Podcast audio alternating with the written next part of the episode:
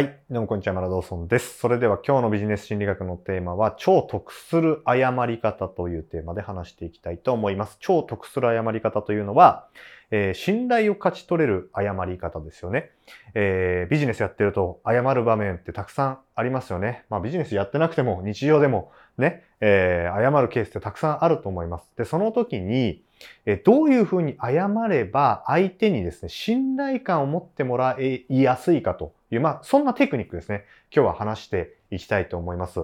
えっ、と、これですね、信頼を勝ち取るときに勝ち取りやすい誤り方があるんですけど、それはですね、自分や、うん、例えば人間の力ではどうにもできないようなことに対して謝ってからお願いをすることによって、人はですね、うんと、まあ、不快になりづらいんですね。えまあ、しょうがないかっていう感じになるし、あ、それを謝ってくれるのは、なんか、なんか逆に、あ、気遣いだなっていうふうに捉えられやすいということですね。これ、えっ、ー、と、要するに個人とか人間に解決できないことを謝られると人っていうのは、まあどうしようもできないから怒るに怒りづらいんですよね。で、これ、まあ実験で、アメリカの実験であったんですよ。その、あの、携帯を借りるっていう実験なんですけれども、えっと、普通に、あの、携帯貸してくれませんかっていうのと、えっと、雨が降ってるたんですね、その時に。その時に、すみません、ちょっと雨が降ってる中申し訳ありませんが、ちょっと携帯電話貸してもらえませんかって言ったこの2パターンをテストしたらしいんです。その時に、雨が降ってるところ申し訳ないんですけれどもって言った方が、なんと45%も借りる確率が上がったっていうデータがあるんですね。つまり、雨が降ってるなんていうのは、僕ら人間、まあ個人にはどうしようもないことなんですよ。で、そのどうしようもないことなんですけども、あえてそれを謝るんです。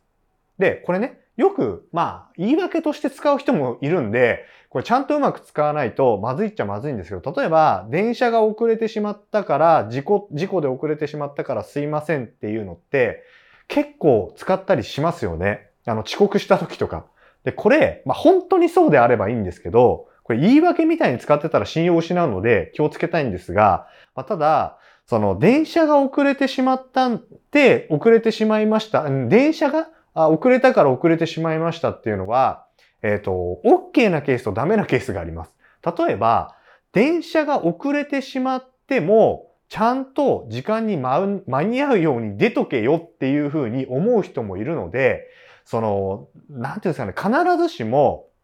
自分個人じゃどうしようもないことを謝れば OK ってわけじゃないってことです。わかりますかね？要するにビジネスマンだったら、その電車が遅れることを可能性として想定して早く出とけよっていうふうに思われるケースもあるので、必ずしも人間個人の力じゃどうしようもできない。自分じゃどうしようもできない事象を謝れば OK なわけじゃないっていうことなんです。ここはちょっと気をつけてください。だけどですよ。だけど、やっぱりそうやって一言添えることによって、普通に、いや、すいません、遅刻して申し訳ないですっていうよりも、やっぱりそういう一言を加えた方がいい場合はありますよ。ありますけれども、えっ、ー、と、何でもかんでもね、えー、それを使えば OK ってわけじゃないから、そこだけはちょっと気をつけてほしいんです。なので、うんと、まあ、一見ね、雨が降ってるところ、すいませんけどって意味わかんなくないですか？別に関係ないじゃないですか。雨が降ってるところすいませんけどって。携帯貸してもらえませんかとかって関係ないんだけど、やっぱり相手から聞いてる側からしたら、ちょっとした気遣いをしてくれる人だな、この人はっていうふうな、まあ、信頼がおける誤り方っていうんですかね、好印象のある、まあ、誤り方なんですね。だからこういう気遣いってやっぱ人って基本的に嬉しいので、あ、この人なんかすごい気遣いできる人だなっていう、まあ、印象を与えることができるっていうことです。だから、誤り方一つとっても、こういうことが分かってる人と、そうじゃない人、普通に、あ、遅れてすいませんでしたとかってね、物質系にただ言うのか、あ、ごめんなさいとかって適当に言うのか、それとも、そういうね、ちょっとした配慮をして、えっ、ー、と、謝るのだと、相手に与える印象っていうのは全く違うってことです。僕は、えっ、ー、と、ビジネススキルで非常に大事なスキルとして、謝るスキルが重要だと、僕は思ってます。まあ、なんか有名なインフルエンサーでね、僕は謝るのが嫌いだみたいなことを言う人もいますけど、それは別に僕は否定するつもりはありません。それはそういう価値観で生きてるのは別に構わないとは思いますけれども、僕は、うん、やっぱり伸びる人ってのは、素直に謝ったり頭下げたり謝罪できる人だと思ってるんですよね。そういう人っていうのは、自分の非を認めて、秒で改善する。ダメなことはダメ。じゃあ、変えようって。で、こういう人の、なんでね、こういう人って能力高い人が多いかっていうと、別に、その人の人格とか人柄をなんかダメだって言ってるわけじゃないからです。要は、例えば、遅刻したのも、その遅刻したっていう現状が問題あるだけですよね。その人が悪いわけじゃないじゃないですか。わかりますかね？要は、毎回毎回遅刻してたらそれは人格に問題ありますけど、例えば何か、えっ、ー、と、ね、たまたま何かあってちょっと遅れてしまった。つい寝坊してしまった。ね？前の日ちょっと忙しくて寝るのが遅くて一回寝坊してしまった。こういうことってやっぱどうしてもありますよね。そういう時って、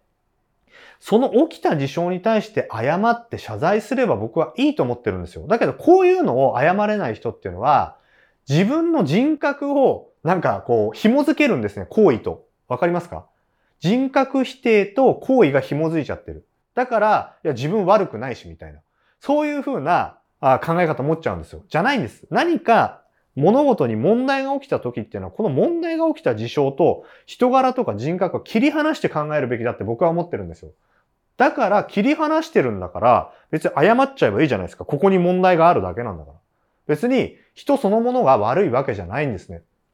だから、僕はそういう考え方を持ってるので、やっぱりす、どんどん成長していく人とか能力高い人っていうのは、すぐ謝るし、謝罪能力がめちゃくちゃ高いと思ってます。だって頭下げるなんて別に大したことじゃないですよ。あの、結果だ、あの、結果本当に欲しい結果を得るために自分が頭下げるなんていうのは大したことじゃないんです。だから、あの、プロフェッショナルだったりとか、本気の人にほど、あと能力高い人、あと、まあ、ものすごくこう、精神力が高い人、そういう人ほど僕は謝るスキルが高いな、なと思ってます。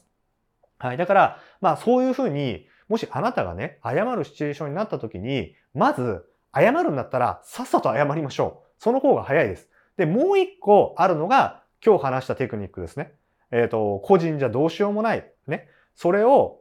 触れて謝ることによって相手に好印象を与える。これセットでね、えー、持っておけば、あなたが謝らなきゃいけないシチュエーションになった時も相手を不快にさせず、もっと言うと信頼を得られるかもしれない。あ、この人すぐ謝謝ってきたなと。あと、その謝り方もすごく信頼のおける謝り方だなと思って、プラスに働かせることができる可能性があるわけです。はい。なので、ぜひ、えー、そういうシチュエーションが来たら、ぜひやってみてください。はい、ということで、次回はですね、ロミエ、ロごめんなさい、もう一回 いきますね。えっ、ー、と、次回はですね、ロミオとジュリエット効果、禁止の効果というやつですね、をご案内したいと思いますので、えー、ぜひ次回もご覧になってください。はい、ということで今日も最後まで聞いていただきありがとうございました。